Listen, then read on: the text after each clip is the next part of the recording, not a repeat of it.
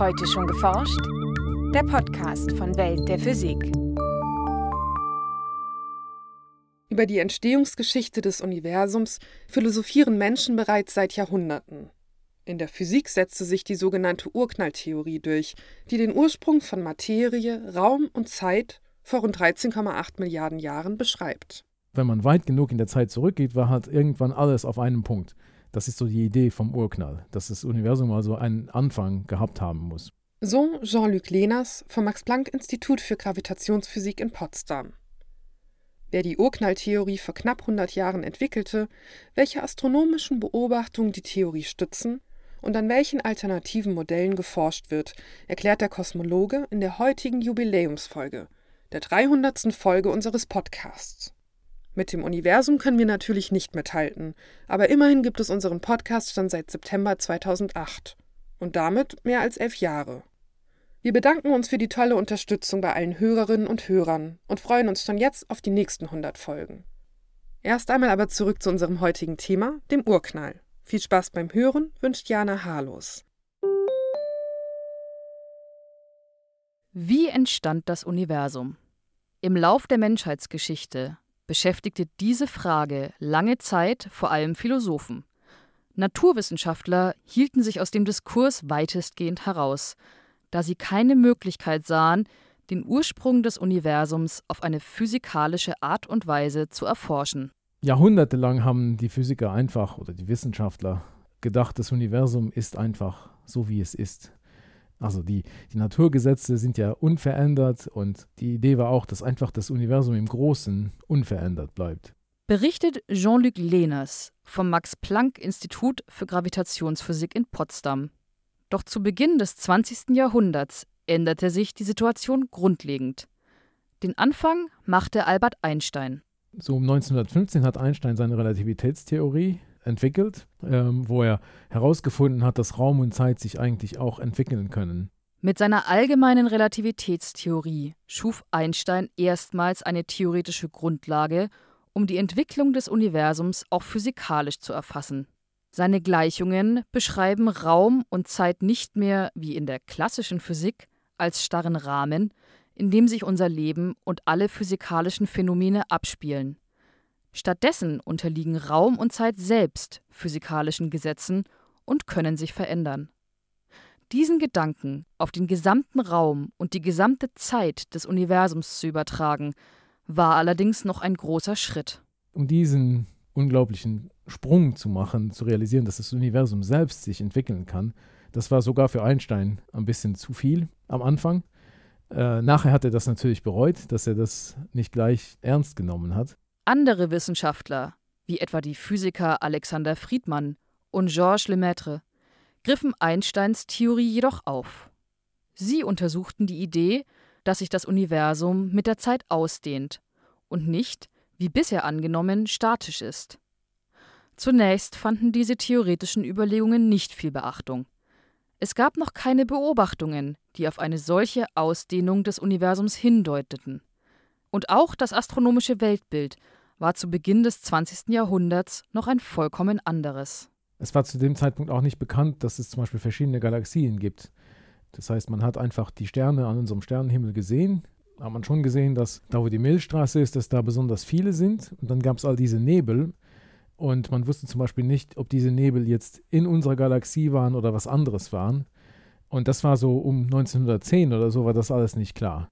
Als Astronomen allerdings entdeckten, dass es sich bei den Nebeln um weitere Galaxien außerhalb unserer Milchstraße handelte und die Geschwindigkeiten maßen, mit denen sich die Galaxien durchs All bewegen, machten sie eine erstaunliche Entdeckung. Präzisere Messungen, die dann auch von Hubble gemacht wurden, haben dann herausgefunden, dass eigentlich all diese Galaxien sich von uns wegbewegen, mit ein paar ganz kleinen Ausnahmen, die, die sehr nah an uns dran sind. In einem statischen Universum würde man dagegen erwarten, dass die Galaxiengeschwindigkeiten zufällig verteilt sind.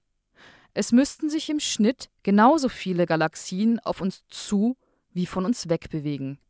Die beobachtete Galaxienflucht lässt sich erklären, wenn man davon ausgeht, dass sich das gesamte Weltall ausdehnt.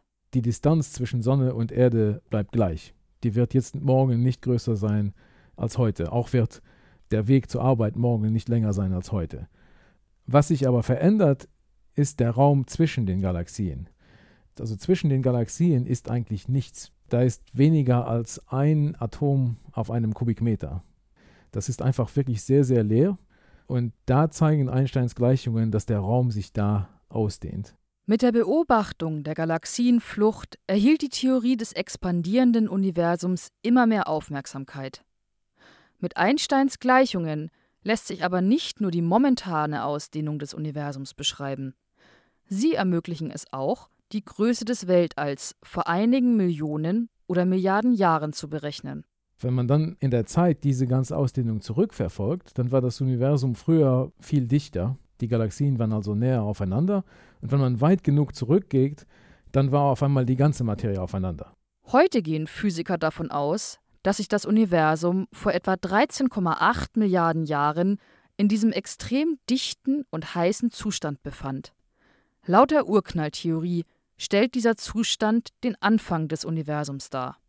Als Georges Lemaitre dieses Konzept 1927 erstmals vorstellte, erschien es den meisten Wissenschaftlern nicht plausibel. Eine weitere Beobachtung in den 1960er Jahren sollte dies ändern.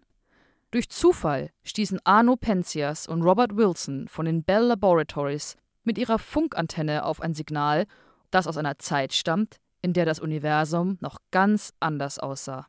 Ganz am Anfang war das eher so eine Suppe von, von Teilchen, die ständig aufeinander geprallt sind. Und zu der Zeit war das Universum auch nicht durchsichtig, weil das Licht, es konnte nicht frei durchs Universum fliegen. Es ist ständig auf irgendein anderes Teilchen, hauptsächlich auf Elektronen, aufgeprallt. Und ja, deswegen habe ich auch Suppe gesagt, weil das war nicht durchsichtig. Das Universum war zu diesem Zeitpunkt immer noch extrem heiß und dicht, und die Atomkerne und Elektronen schwirrten losgelöst durch den Raum. Erst rund 380.000 Jahre nach dem Urknall änderte sich die Situation. Irgendwann hatte sich das Universum genügend ausgedehnt und abgekühlt, dass sich die ersten Atome gebildet haben. Und als sich die ersten Atome bilden konnten, konnte das Licht auf einmal frei fliegen. Diese Strahlung erfüllt noch heute das gesamte Universum und trifft aus allen Himmelsrichtungen auf die Erde. Die Wellenlänge dieser kosmischen Hintergrundstrahlung liegt im Mikrowellenbereich und machte sich in der Funkantenne von Penzias und Wilson als störendes Rauschen bemerkbar. Inzwischen gab es zahlreiche Missionen, etwa mit dem Weltraumteleskop Planck, um die Hintergrundstrahlung präzise zu vermessen. Diese Daten ermöglichten einzigartige Einblicke in das frühe Universum.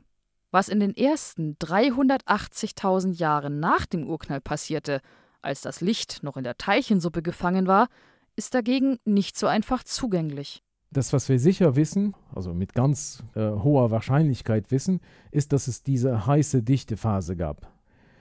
Was davor kam, ist immer noch ein großes Fragezeichen. Denn den Wissenschaftlern fehlen nicht nur Beobachtungsdaten aus dieser Phase des Universums. Auch in der Theorie kommen Probleme auf, wenn man sich dem Urknall nähert. Der Zustand des Universums wird immer dichter und heißer, je weiter man in der Zeit zurückblickt, bis die Dichte und die Temperatur unendlich groß werden. Doch was diese Unendlichkeiten der Theorie physikalisch bedeuten, ist unklar. Soweit wir wissen, gibt es unendlich nicht. Man kann unendlich nicht messen. Und es wird eher so interpretiert, dass das zeigt, dass das noch nicht die endgültige Theorie ist. Auch in anderen Theorien tauchen solche Unendlichkeiten, auch Singularitäten genannt, auf.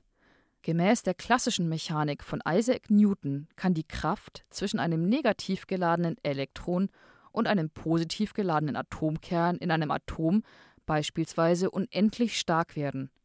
Demnach dürften keine Atome existieren. Erst mit der Quantenphysik ließen sich die Vorgänge in Atomen beschreiben, ohne auf Singularitäten zu stoßen. Ein ähnliches Problem könnte es mit der allgemeinen Relativitätstheorie und der Singularität des Urknalls geben. Wir wissen ja auch schon, dass man, um Phänomene auf kleinem Raum zu beschreiben, man eine andere Theorie braucht, die Quantentheorie. Und deswegen scheint es klar zu sein, dass man, um den Urknall wirklich verstehen zu können, dass man eigentlich Quantentheorie und Relativitätstheorie verbinden muss. Das ist aber nicht so einfach und es ist bisher auch noch nicht gelungen. Aber das ist eigentlich genau das, woran wir auch arbeiten. Obwohl Wissenschaftler bis heute noch keine vereinheitlichte Theorie der Quantengravitation gefunden haben, spekulieren sie bereits darüber, wie sich die Urknall-Singularität möglicherweise vermeiden ließe. In der Quantentheorie sind manche Sachen möglich, die in der üblichen klassischen Physik unmöglich sind. Eine von diesen Möglichkeiten ist halt das Quantentunneln. Das heißt, es gibt eine Art Barriere, die man normalerweise in der klassischen Physik nicht überwinden könnte, aber in der Quantentheorie gibt es dann doch eine gewisse Wahrscheinlichkeit, die zu überwinden. Und so könnte man sich dann auch das Entstehen des Universums vorstellen, dass die Raumzeit durch einen Quanteneffekt entstanden ist und dass das Universum sich von diesem Zeitpunkt an ausdehnt und so seinen eigenen Raum und seine eigene Zeit erschafft. Neben diesem gibt es noch weitere Ansätze, den heißen und dichten Anfang des Universums mit Hilfe von Quanteneffekten zu beschreiben.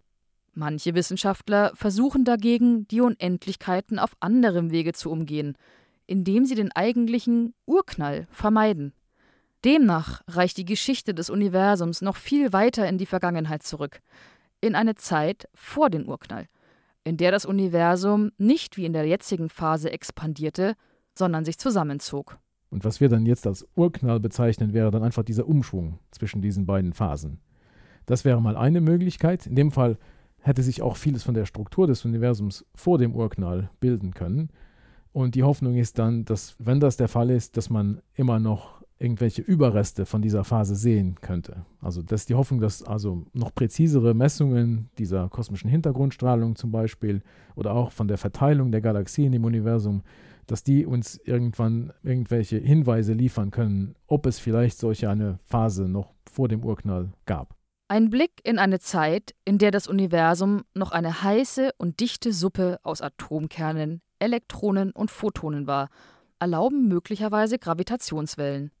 Denn diese Verzerrungen der Raumzeit hätten sich schon damals ungehindert im jungen Kosmos ausbreiten können.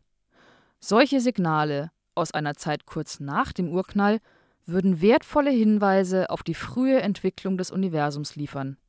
Neben weiteren Beobachtungsdaten hoffen die Kosmologen aber auch auf Fortschritte bei einer zugrunde liegenden Theorie, die allgemeine Relativitätstheorie und Quantenphysik verknüpft. Also dies ist eines der ungelösten Probleme der Physik. Das heißt, man hat verschiedene Ansätze, wie man die beiden Theorien vielleicht verbinden könnte.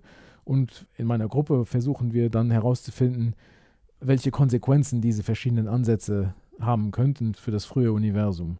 In einem Zusammenspiel aus theoretischen Überlegungen und immer präziseren Messungen tasten sich die Wissenschaftler so immer näher an den Ursprung des Universums heran. Ein Beitrag von Kim Herrmann, gesprochen von Franziska Konitzer. Welt der Physik wird herausgegeben vom Bundesministerium für Bildung und Forschung und von der Deutschen Physikalischen Gesellschaft.